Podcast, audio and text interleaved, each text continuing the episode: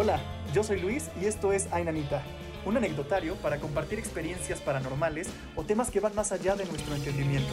Comencemos. Quiero preguntarles, ¿qué opinión tienen con respecto al fenómeno paranormal? ¿Cuál es su postura ante todo este tipo de cosas?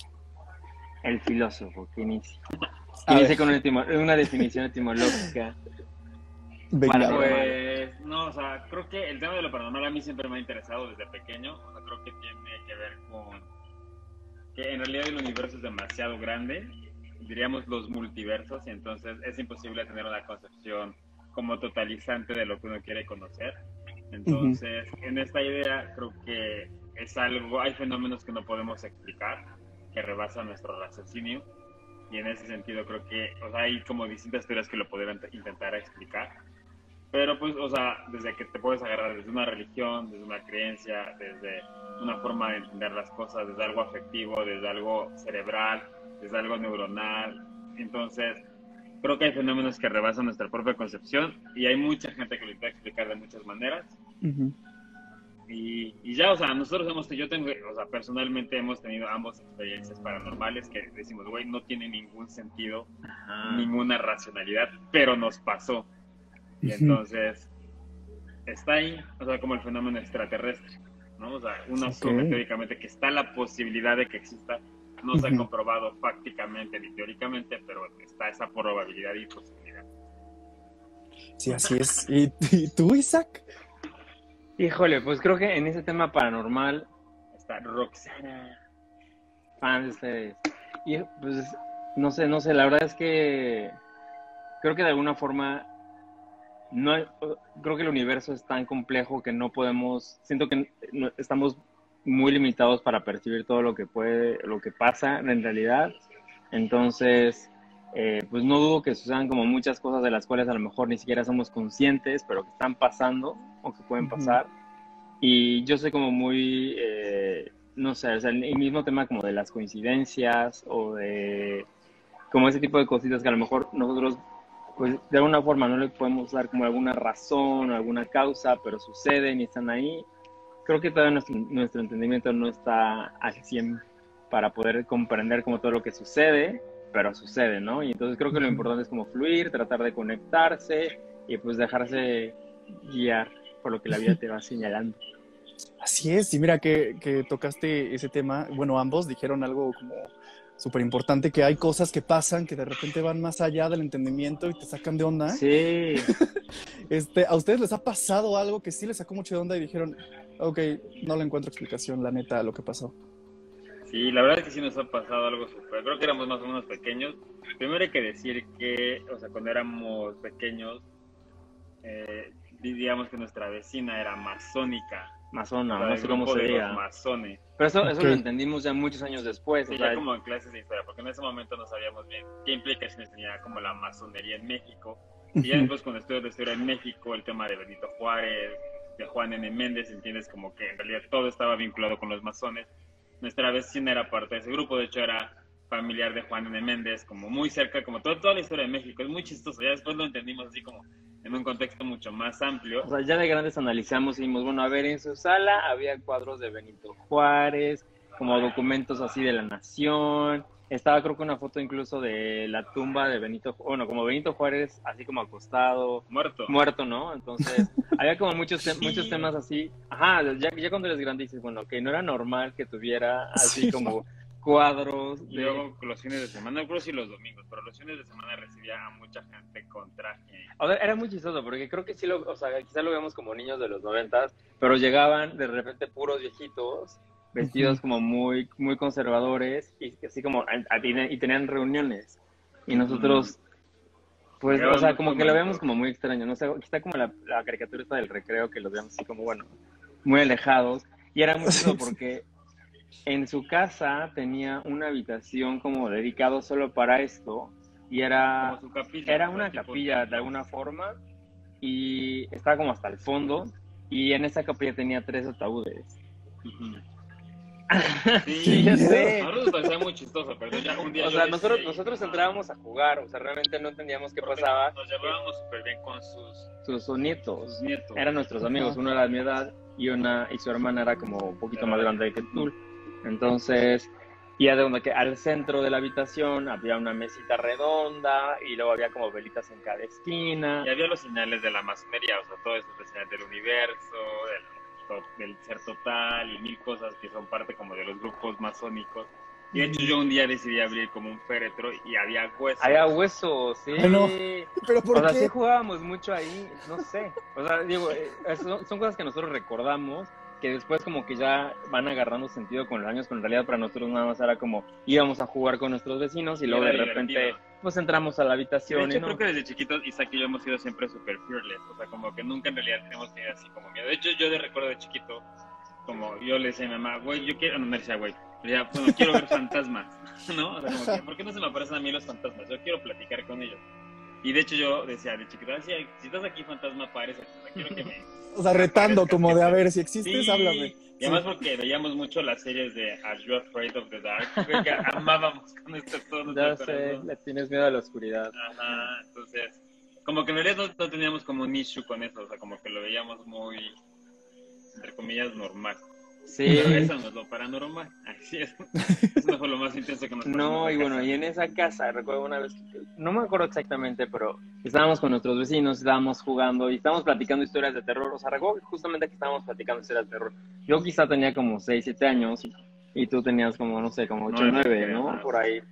Entonces, en una de esas como que nos dio, a, o sea, a los que estábamos ahí, que éramos como 4 o vecina me 5. suena más testigo de Jehová. No, era testigo de Jehová. No era testigo de Jehová, se los juro que no era testigo. O sea, sí era muy tema masónico, muy, Sí, muy me- religioso, hasta medio satánico, o sea, sí. no sé.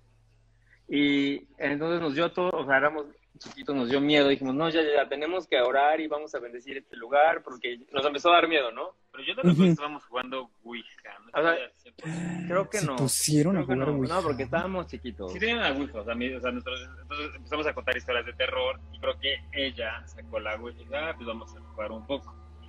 Y pues normal, o sea, creo que, pero en realidad ni sabíamos bien qué No, no, ajá, exacto. Según yo era como tema de historias de terror. Y luego ya nos dio miedo y, y dijo uno de, un amigo, ¿no? Así de, "Ay, oigan, mi tía tiene este agua bendita en no sé dónde, mejor vamos a echar agua bendita por todos lados. Entonces ya vamos así por el agua bendita y empezamos así, la, la, la, así como vamos a echar agua bendita por todos lados. Empezamos así a aventar agua bendita, como en donde estábamos, que era la sala. Y de repente, o sea, nada más vimos cómo se dibujaron, o sea, con- en forma de agua se dibujaron pero real. Real en el techo como patas de cabra, literal No patas es de cabra. cierto. Así como, como corriendo, así, ¡fum! Y nosotros así, Pero literal estaban marcadas las patas de cabra así en todo el o sea, como aventamos agua en el techo y esa agua se hizo como formas de patas de cabra y cami- como, si que corrió así. materi- materializado. ¿Cómo crees? Y ahí Ajá. está cabrón porque lo vieron todos, o sea, no nada más uno. Sí, como que- y nos Lo salimos vimos cuatro personas. Ajá, lo vimos cuatro. Digo, sí estábamos chiquitos y lo que quieras, pero eso no lo inventas, ¿sabes? O Claro, sea, claro, como- sí. O sea, lo vimos y ya, nos, o sea, nos dio miedo y ya nos salimos corriendo y tal, y ya, pero de repente hicimos... O sea, yo ahorita analizo y eran patas de cabra, yo no me recuerdo que eran como patitas de algún animal. Casual que la tía con agua bendita. Sí, güey, nunca puede faltar el agua bendita en una casa latina. Bueno, sí, es, es suplemento básico el agua bendita. sí, sí, tiene que haber a huevos.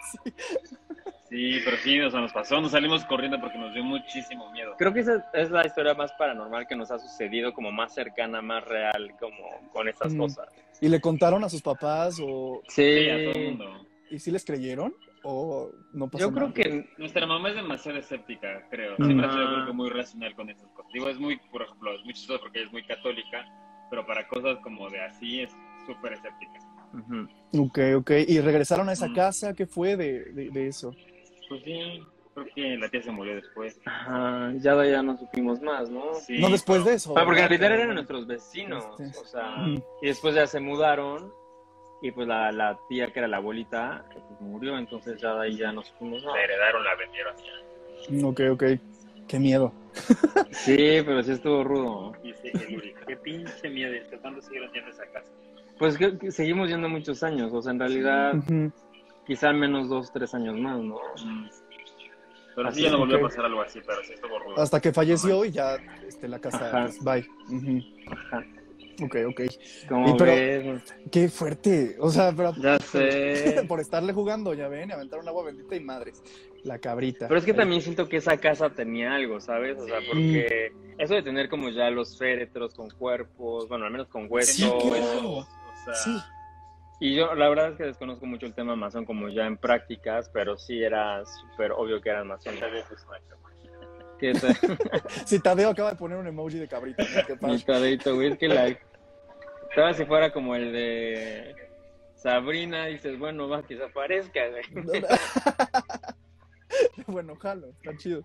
Está chido. Mm, ok, y entonces. creo que es de lo más paranormal que hemos vivido. Ok, ¿y eso fue como lo primero que presenciaron y que vivieron o después les pasaron más cosas que les sacaron de onda? Porque estaban muy chicos. Sí. Pues no, yo creo que fue como...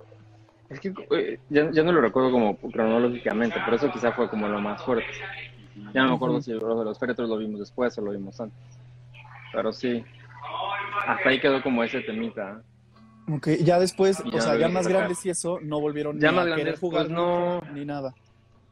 Pues aparte ya éramos como más católicos, así, entonces Dios nos protegía. no, no es O sea, un poco.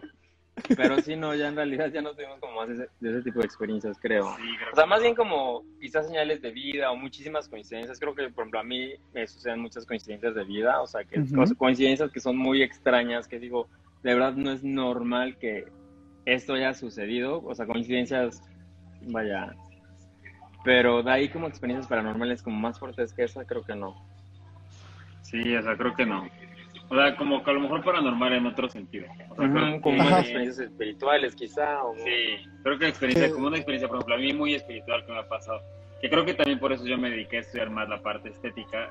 Es que cuando de pequeños fuimos a un como tipo retiro, fuimos a un retiro en Polonia, estábamos relativamente jóvenes, no creo que teníamos como 16, no, no me acuerdo si como, como 19. Algo así. Y la verdad, haz de cuenta que era como en las montañas en Polonia, entonces Obviamente no hablábamos polaco, medio hablaba así como inglés y todo, y la gente allá no hablaba inglés, entonces también era como súper complicado, y, pero estaba muy padre todo, y una vez como una actividad en las montañas, salimos, yo iba con el grupo, y eran como las 2 de la mañana caminando en las montañas en Polonia, que era increíble, y yo nunca había visto, por ejemplo, el cielo estrellado, mm. entonces como tan, tan cerca, o sea, literal tan puro, tan limpio. Y de momento salimos a un llano, o sea, como que se liberó todo el espacio. Y, o sea, todos los que, como amigos, me dijeron, güey, te quedaste como 10 minutos viendo así el cielo, así como impactado, choqueado, como del nivel de. Pues sí, o sea, como que sale fuera de lo normal, es más allá de lo normal, es paranormal en algún sentido. claro. Al menos etimológicamente. Sí. Y entonces, pero creo que es justo lo contrario de terror. O sea, es un terror de lo bello que también creo que existe esa expresión. O sea, que realmente estás tan choqueado, tan fascinado de lo que te está sucediendo, que quedas así como, esto no lo veo todos los días, no es normal.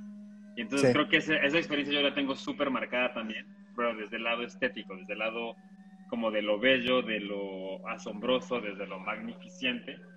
Y, creo que también es, que es padre contar eso porque bueno, también está como lo loco, pero también está en cosas, esto es paranormal, pero pero estética, entonces creo que también eso fue. Sí, claro, como este cuando estuvo aquí Raúl, él nos comentaba sobre todo de los cuarzos y de las energías y de todas estas cosas que mm. se perciben, aunque creamos o no, este, este tipo de cosas sí se llegan a percibir, como la energía que alguien transmite o cuando, sí. este, o sea, este tipo de energía colectiva también que llega a darse en los lugares, o sea, todo ese tipo de temas también entran dentro del fenómeno paranormal. Y de hecho no hay una explicación como, o sea, pues sí, racional, pero sí o sea, el hecho de que alguien trae como todo lo que es, tú mismo, o sea, uno lo siente, o sea, como que es, güey, como la energía de este dude o, así, o sea, como conectas inmediatamente con alguien o... Sí, como por cuando alguien llega, creo que nosotros somos muy receptivos como a la energía de la gente y literal te das cuenta cuando alguien llega y ilumina el cuarto o alguien llega y es como Voldemort y se siente así como una vibra súper pesada y pues al final del día somos también como energía, ¿no? somos, somos super fans de Harry Potter, ¿Les ha pasado algo así cuando están en set? Que de repente sienten una vibra medio extraña. Sí, o sí, se siente. Pues es que al final del día uno como fotógrafo, o sea, al menos como fotógrafo de retrato con personas y tal, algo súper importante es como la conexión que existe. O sea, al final le estás tomando fotos a una persona y lo más o sea, como que para que queden las fotos mucho más cool tienes que conectar cañón con la gente. Entonces nosotros, nuestra chamba al final sobre todo es conectar, conectarnos. Y te das cuenta luego, cuando alguien o hay una resistencia o, o hay unas dinámicas, también luego hay dinámicas entre familia o entre pareja un poco extrañas, entonces, no sé, sí, sí, sí te das cuenta perfecto cuando alguien no está como al 100 para el tema de las fotos, tal. Y nuestra chamba ahí es como, pues, darle la vuelta y tratar de que sea como lo más como posible. O sea, si te permiten, pero de todos modos, o sea, nuestra chamba está como increíble. O sea, así poner como, ponerlos muy cómodos. Claro, porque pero sí sucede. Ajá, algo dice Roran, ¿qué? Roran. Sí. J, Sí, dice, soy escéptica con respecto a los sucesos paranormales, pero me queda claro que la energía de la gente es algo que existe porque los animales la perciben. Pues, sí. Está cañosísimo. Por ejemplo, nuestra perrita es, digamos que es medio grumpy porque es como muy así. Ya los que la conocen aquí en redes. Pero sí es muy cierto que, o sea, los animales tienen un cierto nivel de percepción que rebasa nuestros cinco sentidos. Sí. Y ellos, ellos perciben justo ese tipo de, como de barrera o como ese tipo de plataforma de la perra, presencia o energía de las personas. O sea, nuestra perra, cuando alguien se acerca como con mala actitud con nosotros, así, luego, luego, así como, le así se pone toda psycho, porque los perros logran percibir como, no sé si las malas intenciones o buenas intenciones de las personas, sí está muy Sí, o cuando estás bajoneado o tuviste un mal día, también lo perciben y se acercan y hasta te consuelan, es chistosísimo eso, ¿cómo saben? Y a distancia, casi, casi. Sí, sí, sí, sí, a distancia. O se preocupan y tú no estás en casa. O sea, he, sabido de anécdotas en que el perro se pone muy nervioso porque no está el dueño o la dueña y, cuando llega, pues sí, le había ido mal o algo así y el perro lo percibió desde lejos. Es bien chistoso eso con los animales. si mi perrita Lid de espíritus siempre se queda viendo fijamente un punto y ladra de la nada. Que también es esa parte, ¿no? eso también, híjole, a mí eso también me da mucho miedo. Sí, que dices que estás viendo qué está pasando. Y ya como que uno se hace y dices, bueno, pues ya nada, va a ir a... Sí, porque cuando, cuando bajas a investigar y de repente el perro está ladrando a la nada, si dices, híjole, ¿estará viendo algo que yo no puedo ver? Si te lo preguntas, eso da mucho miedo. Sí, sí, sí, está cañón. Este, les iba a, preguntar hace ratito, Isaac, que estabas hablando de este, este mood y este chip que tienes que cambiar un poco en las personas cuando llegas a tomarles fotos o están en el set. Porque es cierto, la fotografía suele ser muy invasiva, ¿no? Hay muchas personas que no se sienten cómodos delante de una cámara, de un lente.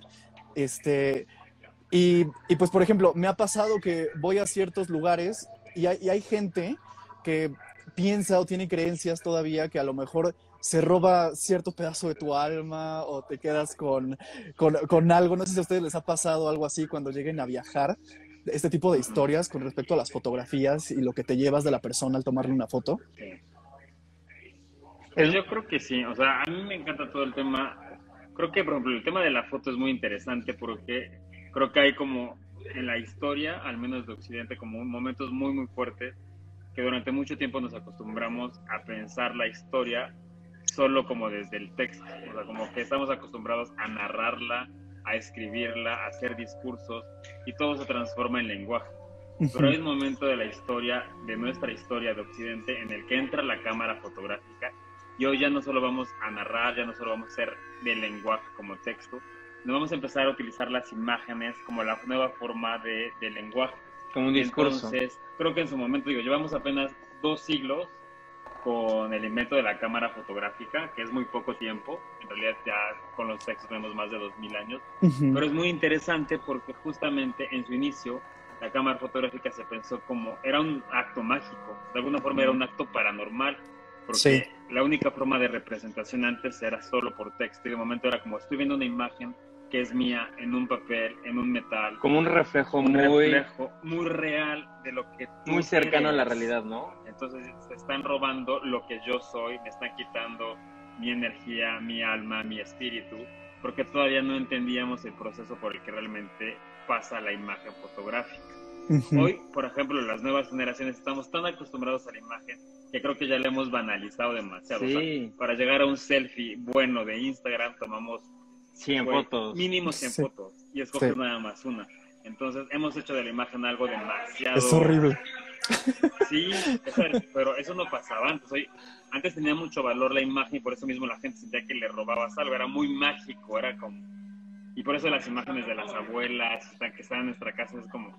es un acto muy fuerte. La imagen es algo por eso muy bonito. Hoy sí siento que le hemos, como, abusamos de ella en muchos sentidos, pero es parte del proceso. creo que es parte de lo que venía platicando, de que estamos como adaptando este nuevo lenguaje y estamos viendo hasta dónde va a llegar la imagen. Y hay algo que me encanta de esto, porque al final del día no podemos dejar como de mencionar que la foto literal sí se convierte como en la única máquina del tiempo que existe hasta ahora.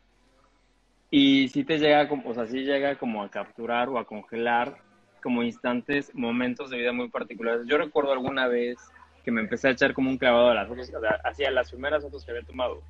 Y recuerdo así, entre viendo esas fotos después de un curso de foto que tomé, y estaba como viendo las fotos tal, tal, tal, y de repente me encuentro con una foto que le tomé a mi ex en su momento, y dije, wow, así, de repente me, me sentí, o sea, me, me, volví a sentir así como, este, de esa edad, me volví a sentir como, o sea, como volví a percibir todas esas emociones, casi casi podía sentir el calor, los olores, y dije, wow, qué, qué cosa tan más extraña, como que el hecho que en una sola imagen me volvió a recordar todo esto, o sea, como, cómo me sentía en ese momento, no sé, como que toda esa experiencia, y al final del día sí logras, o sea, no te llevas quizá el alma, pero logré capturar como lo que yo sentía y lo que la otra persona sentía. Sí. No sé. Entonces sí es bastante interesante, o sea, realmente quizá no lo podemos explicar, pero vaya, cuando vemos fotos de nuestros seres queridos, creo que siempre, siempre está como ese aspecto afectivo y extraño. O incluso, por ejemplo, el de las fotos de generaciones atrás, que de repente dices, este es mi bisabuelo, ¿no? Entonces, solo te queda como eso y tratas de como de imaginarte una historia. O sea, por ejemplo, nuestro bisabuelo es libanés y de repente en la pandemia, que no tenemos nada que hacer, una tía encontró eh, pues, sus documentos de migración a México. Y entonces empezamos como a tratar de rastrear como dónde venía. Literal, nosotros teníamos como una foto y pues textos en árabe. Y yo así me puse como a preguntarle a amigos, oye, tradúceme esto, no sé qué, bla, bla. Pero es muy interesante como a partir de una foto decía como, bueno, a ver, ya van casi 100 años, ¿no? De que esto sucedió y pues tratas de imaginar toda una vida alrededor de esto, ¿sabes? Como de, sí. No sé, es muy extraño. Sí, mueve cosas y aparte te transporta a cosas. Es súper importante y súper interesante lo que pasa al ver una fotografía. Es, está cañón. Mira, Hugo hizo una pregunta muy interesante que dice, ¿qué piensan sobre las este, sueltes fotos de viajeros las fotos de viajeros en el tiempo o de algún tipo de fantasma o demonio en fotos. Sí. justo pues eso hace rato. Hay un fenómeno en foto que se llama momento mori, que fue una tendencia de fotos, incluso en fotografía mexicana, que es muy interesante, y que es esta tendencia de tomar la fotografía a gente fallecida. Antes en México se contrataba fotógrafos para los velorios, o sea, como ahora se contratan fotos para 15 años, bodas y demás, también se contrataban para los velorios. Yo creo que ya es un fenómeno no muy, no muy frecuente, pero antes sí se tomaban fotos a la gente fallecida, a los bebés, a los abuelos. Y creo que de momento, justo con esta pregunta, es como acercarse un poco al fenómeno paranormal, porque de momento aparecen siluetas inexplicables, que en algunos casos, por ejemplo, de lo que yo les mencionaba de la historia de la foto, es importante mencionar los dos momentos, tanto el análogo, cuando se imprimía la foto en físico, en rollo, en film, que era pues, una experiencia mucho más bonita, mucho más con textura, con material físico, y el momento cuando entró la cámara digital a mediados del siglo XX, que hoy ya es lo más próximo que tenemos, hasta el smartphone, que ya tenemos una cámara a la mano. Entonces, sí creo que hay fenómenos que se podrían, estas siluetas, algunas eran como por efectos químicos, pero también hay fotos inexplicables que de momento a nosotros nos ha pasado. Luego tenemos foto de momento de una silueta atrás y ya sé que puede ser la sombra o no, pero. ¡Qué miedo! a mí me parece divertido. Sí, sí me ha pasado. A mí sí me ha pasado. Y, pero te digo que a mí no me da tanto miedo, porque yo soy, soy de los que digo, si, si hay un fantasma, digo, aparécete. O sea, yo soy muy fan de temas de viajes en el tiempo o cosas de multiverso. Me encanta ver todo ese tema de ciencia ficción y así. Sí, o sea, algún día, o sea, me queda claro que nuestros cinco sentidos son muy limitados. Si realmente usáramos el 100% de nuestro cerebro, podríamos ver cosas que algunos animales ven, o si juntáramos como todos los animales en una sola percepción, veríamos cosas increíbles. Mm. Entonces, sí siento que hay cosas que se nos escapan de las manos porque nuestros cinco sentidos pues, son muy, muy limitados. Oye, pero si era súper creepy todo ese show, ¿no? Porque en realidad o sea, como alguien decía, si los vestían y estuvieran, o sea, pasaban como si estuvieran vivos, y realmente sí, o sea, eran retratos familiares. Posaban toda la con familia ellos, sí. posaba. y la gente, y eh, el bebé o el niño no, nada más con los ojos cerrados. Sabías que estaba muerto porque tenía los ojos cerrados. Sí, Entonces dices, güey, ¿qué onda con esto? Sí, era como un poco extraño, pero era como la ulti- el último retrato con su ser querido. Quizá, obviamente, ya con, con el tiempo va cambiando. Es un poquito también, es muy cultural, obviamente, ¿no? Es como el tema también del canibalismo, que, que llega a tener otro significado para pues, otras Pero, culturas. Por ejemplo, creo que yo sí lo haría. O sea, por ejemplo, si un ser querido llega a fallecer, creo que sí contrataría a un fotógrafo para retratar todos los momentos. Creo que Dios mío, también qué es fuerte pensar en eso. Sí, Sí. sí, es muy fuerte. Pero creo que, o sea, también es bonito tener como un, recuerdo de gente que está pasando por un momento difícil, que es un parteaguas, gente sufriendo, gente llorando y demás.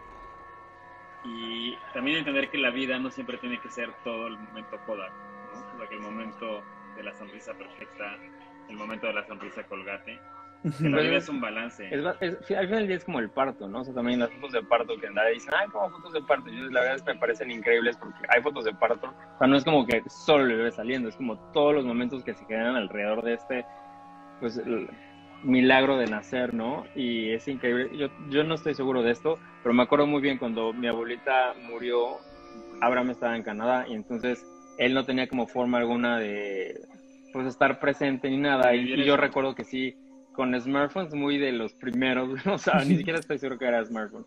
Le tomé fotito y, y se la envié y yo sentía muy raro, o sea, ni siquiera era fotógrafo. Sentía muy extraño como de, güey, tomarle foto, pero sí fue, sí es mi abuelita. interesante. Tomarle foto a mi abuelita muerta, ¿no? Pero sí, sí es algo como interesante y creo que no lo siento tan descabellado. Ahora que lo mencionas, no lo siento tan descabellado. Al final la vida es como, pues esta, o sea, no hay momentos felices y no hay momentos. Hay momentos. felices. Ujú. La verdadera felicidad se disfruta cuando también ya pasaste por un momento de, de sufrimiento. La vida no es perfecta, la vida no es Sí, es un... justa. La Sí, porque como. Son, matices, son de pocas las fotos para- que son así. Ujú. Sí. Sí. Y Luego también creo que está el tema, por ejemplo, de Instagram, ¿no? Que luego muchos dicen, es que solo subes momentos como de los más cool que hay en tu vida. ¿No? La gente luego no está acostumbrada a ver gente o sufriendo, o gente pasando por ansiedad, o gente pasando por una crisis de identidad. Y entonces de momento nada más estamos acostumbrados a ver a la gente cool viajando y demás. Pero también es interesante hacer como un equilibrio, de decir, o sea, las imágenes pueden ampliar su rango Sí, y hablar incluso de cosas paranormales, cosas diferentes, otros discursos, otras preguntas, otras narrativas. sí, total, totalmente. Sí, eso, eso sí sería muy interesante. Por eso también me llama mucho la atención cuando este, amigos o personas conocidas en redes sociales suben algo que definitivamente no es feliz o están llorando y se ven vulnerables ante un live o ante una story. Y, este, y eso es- está como, o sea, no quiero decir que esté padre lo que le está pasando, pero sí es bueno a veces ver que, que efectivamente Te no hace más todo es- te hace más humano, totalmente. Sí, ¿Cómo ves? qué fuerte, me agrada mucho como piensan, muchachos, me agrada mucho. Pero sí está muy loco eso de tomarle foto a gente fallecida. Sí, creo que en México sí hay una... Yo, yo lo investigué y sí, o sea, sí, se hacía mucho en fotografía en México, en la parte de la revolución y todo eso. Lo dejaron de hacer, pero creo que es algo se pudiera retomar. Interesante. Sí, yo me he percatado, en, digo, de los pocos velorios que he ido a mi vida, este, que hay gente que sí se acerca con su teléfono a tomarle foto al ataúd abierto, todavía. O sea, bueno, sí he llegado a ver personas que lo hacen. Es- son muy pocas y la gente obviamente los ve como de qué estás haciendo, ¿no? o lo critican mucho eso, pero Es incómodo. sí es que es incómodo, sí, o sea, porque se perdió toda esa cultura, como tú dices, de la fotografía a los muertos. de la muerte. Sí, Pues sí, sí está loco, sí está loco, pero Oigan, y- También- también creo Ajá, Dime. sí, dime. También Exacto. creo que ese tema de la foto, y ahora que lo mencionan, o sea, pensando bien, en general la foto, por ejemplo, yo como experiencia como fotógrafo, como usuario, como persona retratada, te ayuda a materializar muchísimas cosas. O te ayuda a materializar, por ejemplo, cuando tú estás enamorado y quieres foto en pareja, y te tomas una foto en pareja, una sesión, de repente materializas, como decir, ah, pues estos, estos somos nosotros dos, ¿no? O sea, como este es nuestro Sí. momento, y, y como que llegas a, como como entender lo que está pasando, ¿no? Nosotros como seres humanos entendemos mucho de ritos, por eso creo que tenemos tantos ritos como, como culturas, y quizá el mismo tema de la foto nos podría justo ayudar a entender estos temas que a lo mejor están tan complejos. O sea, Mm. creo que sí hay muchos tabús alrededor de, pero ahora que mencionan como todo esto me parece como muy interesante, diciendo que sí podría ser como una suerte de, no sé terapia, pero al menos ayudarnos a entender un poco más este complejo fenómeno de la vida y de la muerte.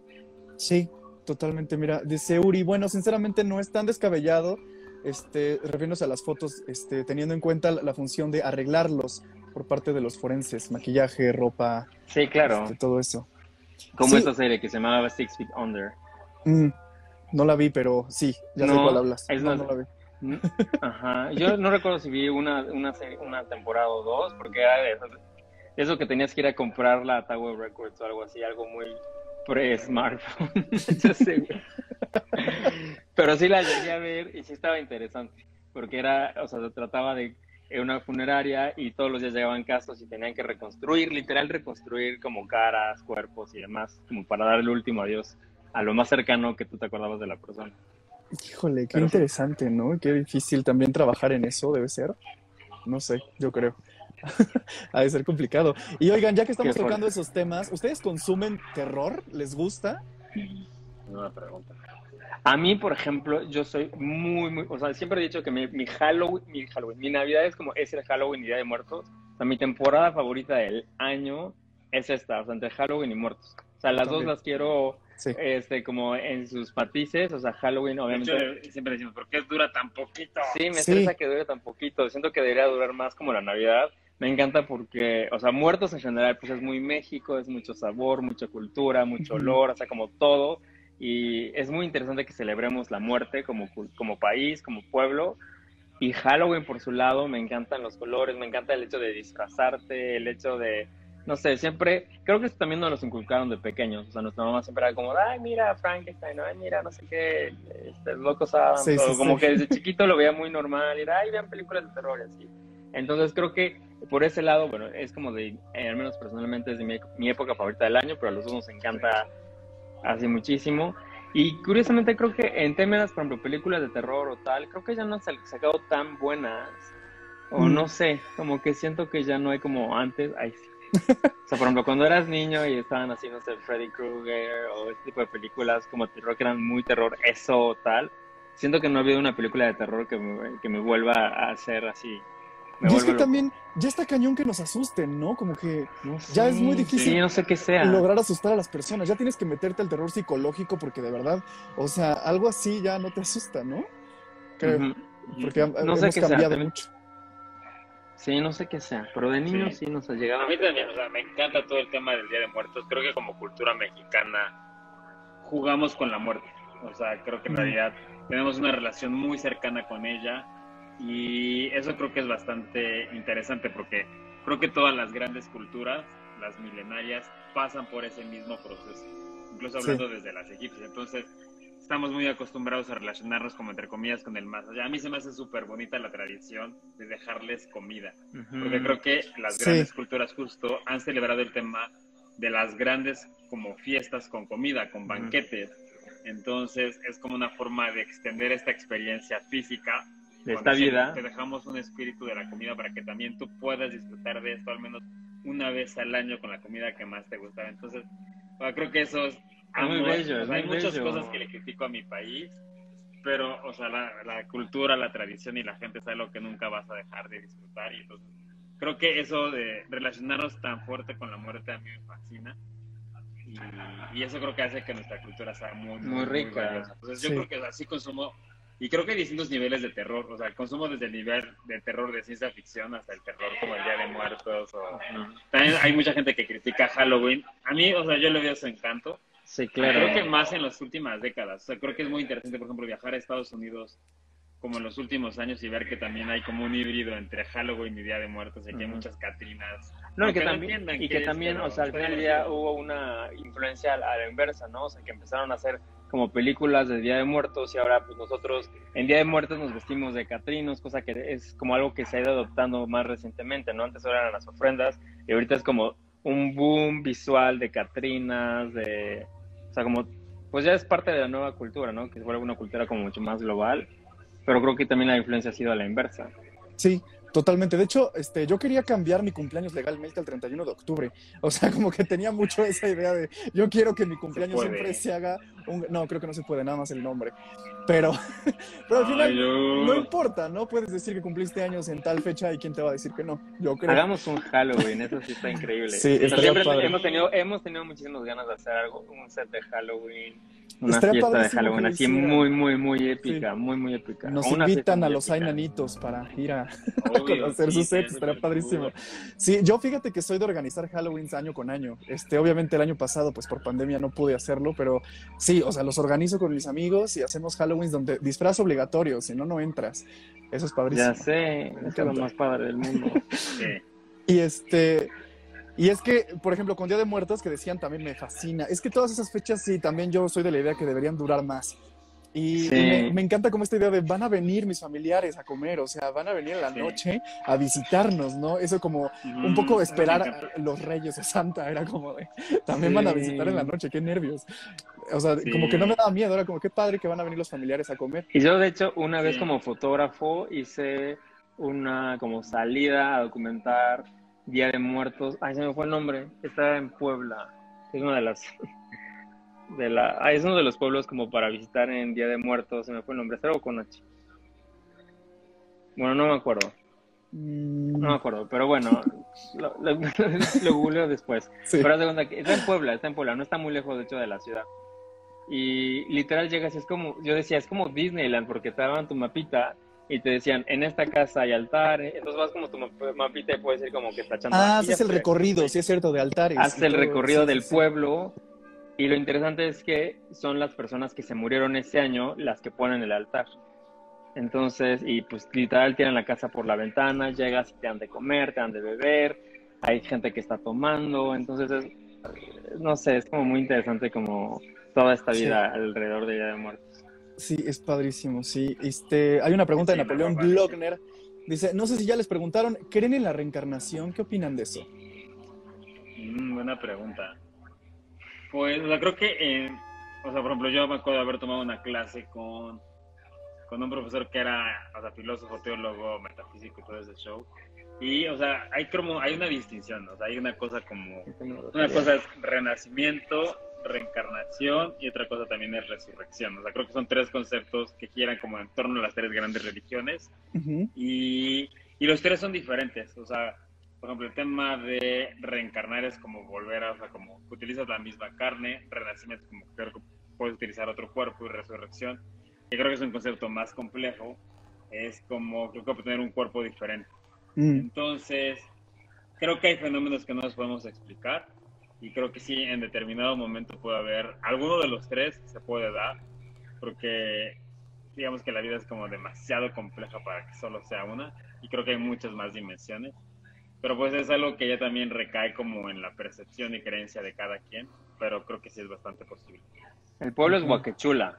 Ah, que guaquechula, ok, ok. no tenemos batería. Oigan, tenemos como ya muy poquita batería, no sé si lo podemos pasar como al celular. Este, no, no se preocupen, pues ya estamos, pues ya terminando, no sé si ya les queda o ya nos despedimos si quieren, como ustedes No, gusten. no, no, no, to- ¿O se todavía a conectar? como 2%. como para hacer una última pregunta, un comentario. Ok, este, Guaquechula, está padre también esto que hacen en los panteones, como de ir a, a cenar ahí, cantar, eh, pasar la noche con sus difuntos, también se me hace súper interesante, ¿no? Ya sé, eso sí no lo he hecho y yo siempre, o sea, creo que he tenido muchísimas ganas de documentar fotográficamente todo esto. Sí, porque seguramente. el tema como la luz, los naranjitas, no sé, eso sí se me hace súper México. A, a mi modo de ver es lo que más representa nuestra cultura, Día de Muertos. Sí, totalmente, dice Mel Reyes, ¿qué, qué no podría faltar en su ofrenda? Porque ponen Uy. ofrenda. Mm, O sea, en la, en la nuestra, en la nuestra, cuando lleguemos a morir, Ajá, yo creo que ah, sí. yo hice Ah, comida asiática. Ay, sí. ah, y un boleto de avión. Una cámara. Sí, una un- de el año pasado hicimos abstracto. una, el año pasado hicimos una calaverita de, de azúcar y yo sí le puse así una camarita y una y un, una, y un avioncito. Sí, algo de arte conceptual en mi caso. Ok. Y en comidas y seguro algo asiático, algo, algo mexicano, una chalupa, Un matcha. un matcha. Una hamburguesa. Qué buena pregunta. Sí, el- No, no, no, creo que Sí. estaría lleno de comida, ¿eh? O sea, somos muy Sí. gorditos, creo que nos cae una tostadita de atún. Güey, de vino. Yo soy bastante melindroso, pero creo que igual habría muchas golosinas y cosas así. O sea, no puede faltar un latte helado o leche con chocolate para mí. No podría faltar en mi ofrenda. Soy Qué fan. rico. Starbucks. O sea, un Starbucks. Chocomilk, literal, ¿o qué? Dice Laura Cruz, Guauchinango. No, ya dijeron el pueblito. ¿Cómo se llama? Gua- Sí, Guaquechula. sí, es ese, ¿no? Ah, guacachula, guacachula, guacachula. Ay, es que Sí. siempre me confundo. No, pero sí, ya lo busqué. Hay muchos gua. Sí, Muchos guacachula. guau en México. Sí, ya sé. ya sé. Sí, No, Nos conectamos desde nos conectamos al iPhone. Lo que decía. Ajá. Pues, va- va- ¿van a cambiarse? Sí, o- vamos, vamos a ir platicando. Si quieres nos cambiamos. Pero no sé si se puede. Sí, claro. Tú Este, dinos. Si quieren, este, Ahorita estamos en el iPad, pero podemos pasar al iPhone. ajá. O sea, Ah, nos bueno. puedes desconectar y nos volvemos a conectar. Ah, si Claro quieres, que o sea, sí. como- Ustedes desconéctense porque no me da la opción y ya ahorita Ah. se vuelven a conectar, Ah. Yo aquí sigo. Live. Ahorita regresamos con estos hermanos Abraham e Isaac Siloe, que son parte de Asfoto, creadores de Asfoto, son los brofluencers. Este, dice, cámbiense, que siga. Este, vamos a leer un poquito de comentarios, como la canción este, No es serio ese cementerio, de Mecano, ¿no? Buenísima canción. Me da... mm, ¿Sí se llama así? La de Y los muertos aquí la pasamos muy bien. Entre flores de colores. Debe ser bellísimo. Está interesante. Aquí seguimos. Qué padre. A mí me está buenísimo el programa de hoy. Muchísimas gracias. Este, ¿ya está? ¿Ya los puedo conectar? A ver.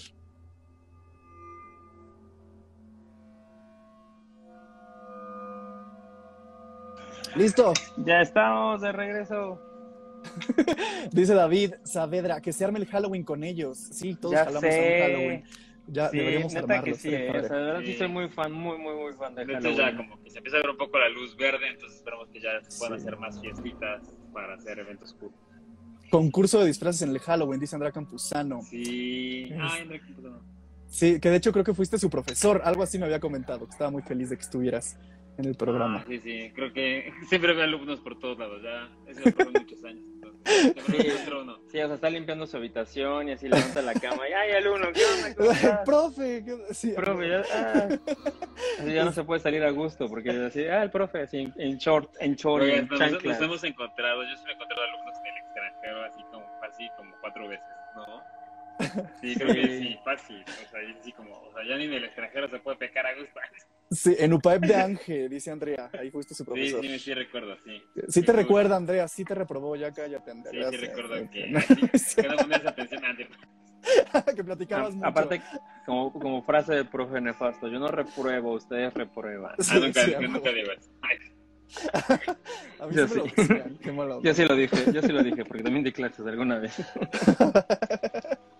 Oigan, y entonces, por lo que comentaban hace rato, ustedes jamás han armado un set con temática Halloween. No, y sí queremos, sí queremos.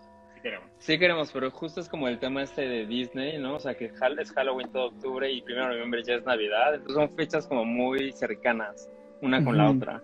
Entonces todavía estamos pensando como qué logística puede ser la más correcta para lograrlo.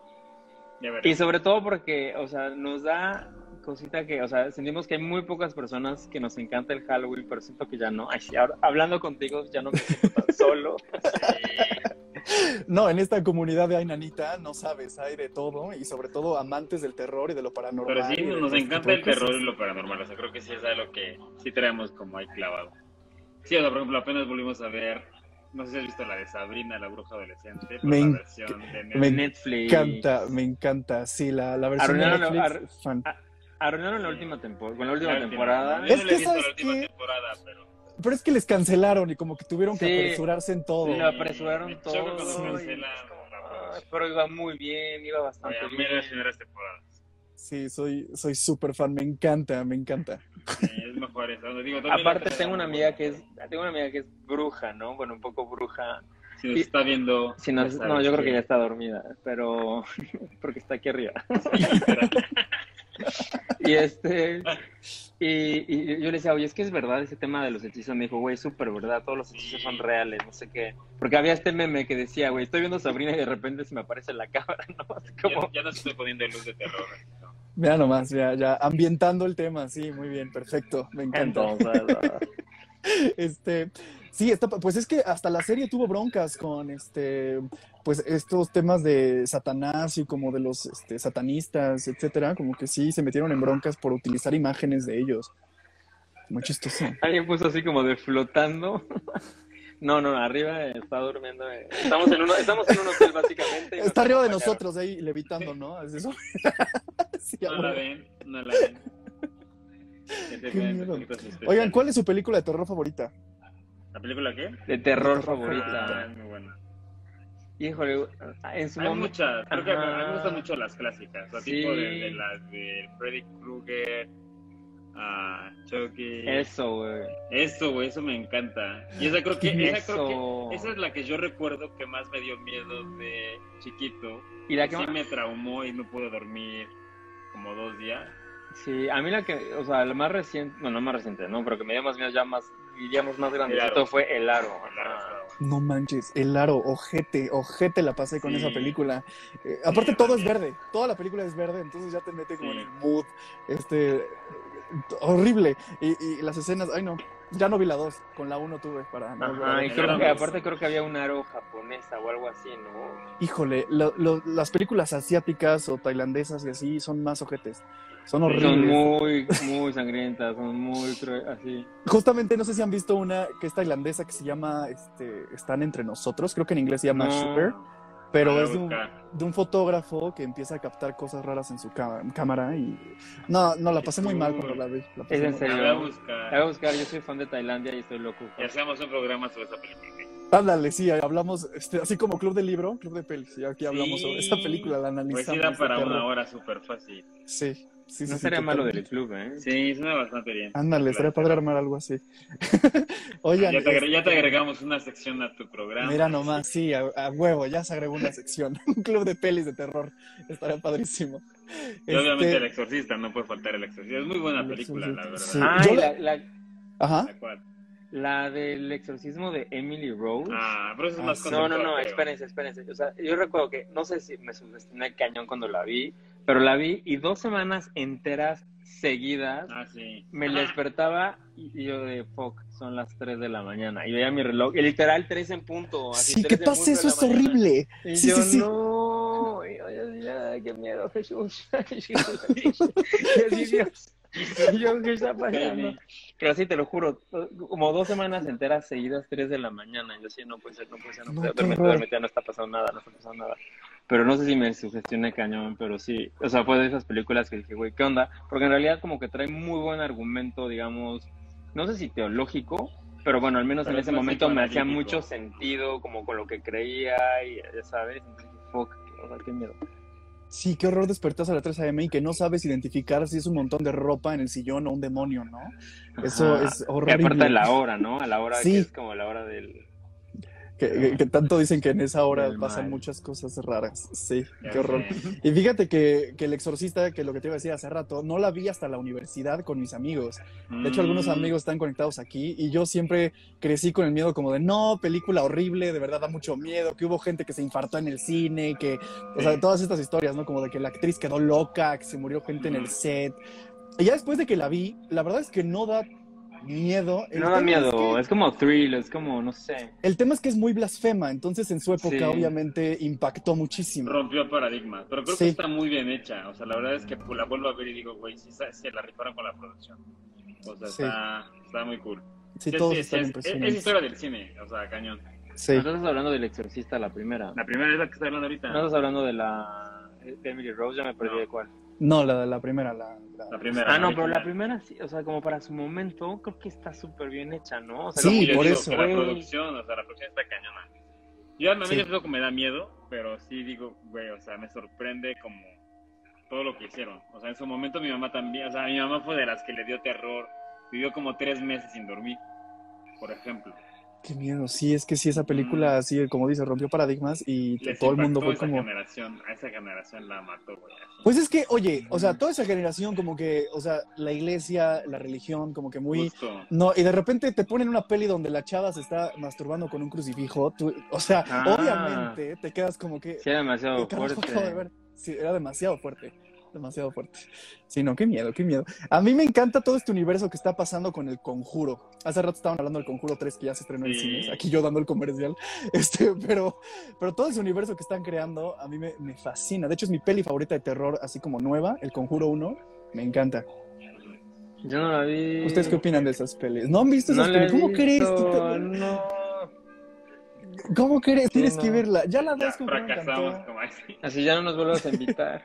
Y yo, híjole, no, ¿saben que No han visto el Conjuro aquí. y se cancela este programa. Olviden el club de pelis de terror. Siempre tienen que existir. No, no es cierto, no es cierto. Oigan, ¿y series de miedo les, les laten? Sí, Sí, qué series de miedo. A ver, tú dinos una. aquí yo veo Este- muchas policíacas y de conceptuales. Pues no sé, estas nuevas que no tiene mucho salieron en Netflix, como La Maldición de Hill House, The Blind Manor. No sé si las vieron, deberían verlas porque son. Yo vi una francesa, se me fue el nombre. Ya, la de-. Espérate, sí es cierto. Amelie, no, espérate, algo con. No. Ah, sí es cierto, no voy a poder dormir. Alguien aquí en los comentarios si nos puede decir la, la serie francesa objetísima en Netflix. Que es reciente. Sí, es reciente y no podía dormir. La viejita está impresionante. Ajá, y está, o sea, yo la veía, porque aparte yo la veía como para, me encanta el francés, entonces la veía como más parte como de, o sea, como mantenerlo, ¿no? Y yo en el gym, así, así, pues estaba en la, la escaladora y la estaba viendo, yo nada más de repente, "Ah", y así es como, sacaba los dientes, yo, ah, no sé qué, casi me brincaba de la escaladora, pues yo metido así en la película, haciendo ejercicio, en la película, en la serie haciendo ejercicio. Es algo con, a- es de esa escritora, ¿no? Que tiene como, Ajá, que. Sí, es, es que cuenta escritora- como la historia básicamente como de, de algo que vivió en, en Ya él con la luz aquí, luego, luego. y así, ah. Marian, Marian se llama la peli. Digo, la serie. Estamos viendo un gato. Y algo que nos ha pasado mucho en este viaje que estamos aquí en Miami, se nos han acercado muchos gatos. De hecho, que hay uno. Se acaba A de ver. sacar un gato ahorita. Se puede ver al, al individuo A visitante. ver, se puede voltear. No Sí, se puede voltear. aquí. Está bien. Ya llevamos como 10 gatos. Hoy, hoy en la tarde, uno se acercó en la calle y me besó el pie. Yo, ¿qué onda con los gatos? Señor, aparte, yo soy de perros. Yo sí, señor, ajá. Y yo, ¿por qué me besas el pie, gatito? Pero sí, un amigo me dijo, cuéntenle su experiencia de los gatos que se le están acercando. Yo, bueno, Ya sé. qué chistoso que se les acerquen los gatos. Qué cuando bonito. somos muy perrunos, además. Ay. Ah, ¿no les gustan los gatos a ustedes? No, Sí, o sea, vaya, pero ¿no? somos más perrunos. Ok, son más de perros. O sea, ok, ya, ya, ya. pero no tenemos problema con los gatos. Sí, yo, yo soy de ambos, la verdad, perros y gatos. ¿Sí? Este, porque aparte todo lo que conlleva el gato, ¿no? Como de... También, Es muy detrás de ese místico, animal, es muy místico. Sí. Sí, Es también... muy intelectual, siento, también es muy conceptual. Sí, Eso me También- gusta de los gatos. también entra dentro de lo paranormal los gatitos. Siento que sí. totalmente. Más que los perros.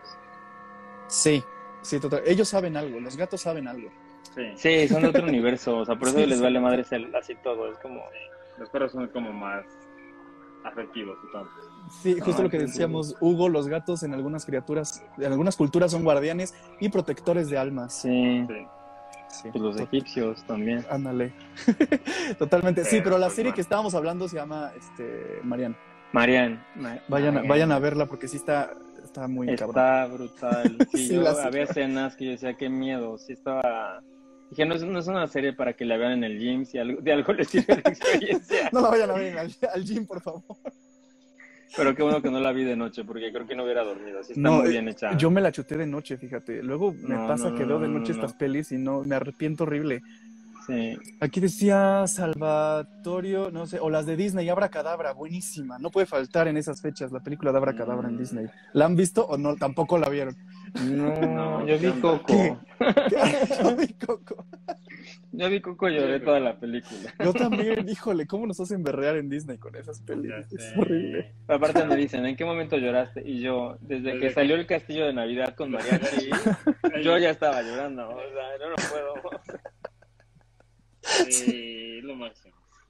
Pero no, ¿cuál de Pues Abracadabra? hay que hacer el club de cine entonces ya. Sí, ya. Sí, estamos, ya. estamos ya atrasados en películas. Déjanos una película y nos vamos el siguiente live. Perfectísimo. Sí, vamos a armar ese club de pelis de terror en Ainanita y ahí ustedes serán parte importante. Órale. ¿La de Soul de Disney o cuál de Soul?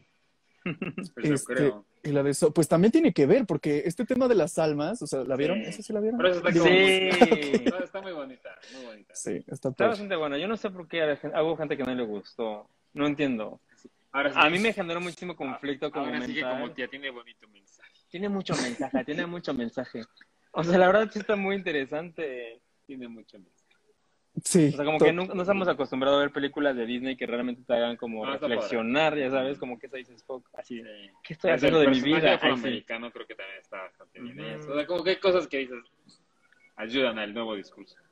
Sí, sí, sí, sí, totalmente. Es que, ¿qué pelis tan padres sacan ellos? Nos hacen... Sí, está muy padre. Son geniales. Este... Ya están Tim de Burton. Ah, Tim Burton. Esas sí las han visto. Obviamente, obvio, Sí, claro. todas. Yo siempre he sido fan de Tim De Burton. hecho, Yo la, también. eh, cuando es Tim Burton siempre la vemos, porque somos muy... Incluso de- la que no quería ver, que era Dumbo, porque obviamente Dumbo me traumó de niño. Ah, Sí. y creo que tiene sus La detalles. volví a ver ya con la, la actual y dije, está padre, está, bastante o sea, buena. Me encanta la hay- estética de Tim Burton. Hay errores, pero sí la estética es brutal. Siempre. Hay errores, pero sí, les- No, sí, no sé qué ha pasado con, con Tim Burton, pero sí. Sí, pero ¿Vieron la este estética es muy brutal. Sí, está bastante buena. Ya, ya tiene como más de 10 años, ¿no? Sí, me encantaba este tema de hacer pasteles de carne. o sea, bueno, no que me encantara, pero se me hacía muy interesante el tema. Como, no Sí, sé. no, está Si no la han visto, vean la de Swing y todo, damas y caballeros. este, pues sí, vamos a hacer este, el club de las pelis, estaría padrísimo, vamos a planearlo. Y deberían planear neta un set, creo que jalaría muchísimo un set de Halloween y de, con toda esta temática de miedo. Estaría padrísimo. late. Pues Vamos a conciliar. eso se tiene que planear con tiempo, mis queridos nanitos. Hay nanitos, Ay, entonces lo vamos platicando ya para que quede. Obviamente, sí, que se va nos platicando. temas, a ver, que, que nos convenzan. Sí, ahí, no ahí sé, vamos hacer algo padre. Sí, No, aterrizar una buena logística que nos pandémica, spamen con buenas ideas. Ay, outfits pandémicos. ándale, estaría padre. Sí, lo vamos a super planear, obviamente, para que salga algo muy, muy cañón. Se vayan a tomar sus fotitos con estos dos hermanos increíbles, Abraham e Isaac Siloe, los brofluencers de As Photo. Muchísimas gracias por haber estado en este anecdotario. No, Muchas pues gracias por invitarnos, cool. nos divertimos mucho. Se nos fue el sueño, se nos Sí. quitó la ojera. Nos revitalizó el terror, nos dio vida, energía. Así es, y pues las personas que nos están viendo, ellos fueron los hermanos Abraham e Isaac. Vayan a ver los demás episodios de este anecdotario paranormal. Tenemos bastantes invitados e invitadas súper cool como ellos y se vienen más cosas porque estamos a punto de cumplir un año con el proyecto. Estamos muy próximos a eso. Pues Abraham, muchas gracias. Abraham Isaac, muchísimo gusto. Muchas gracias. Sí, Cuídense Gracias mucho. por la invitación. Descansen. Uh. descan- No se despierten a las 3 de la mañana, ¿eh? Ándale, al gym nada más. Bye. Gracias. Bye. Bye. A ustedes, chao. Como quiera que no puedo cancelar. Sí, como que ya no nos queremos ir. Ahí estuvo. Pues ellos fueron Abraham e Isaac Siloe, los brofluencers, los brofluencers de Asfoto. Vayan a seguirlos en sus redes sociales. De verdad, vean las fotos que ellos toman. Están cañones. Muchísimas gracias a todas las personas que se conectaron. Recuerden el giveaway de Métrica Insight. Vayan a seguirlos en Instagram y sigan todas las este, especificaciones y reglas que tienen para su giveaway. Está bien padre. Síganos en YouTube. Estamos subiendo contenido muy chido allá. Este, y cuídense mucho. Nos vemos el lunes para contarles quién va a estar conmigo la próxima semana en este súper anecdotario paranormal. Cuídense, yo soy Luis y nos vemos la próxima semana. you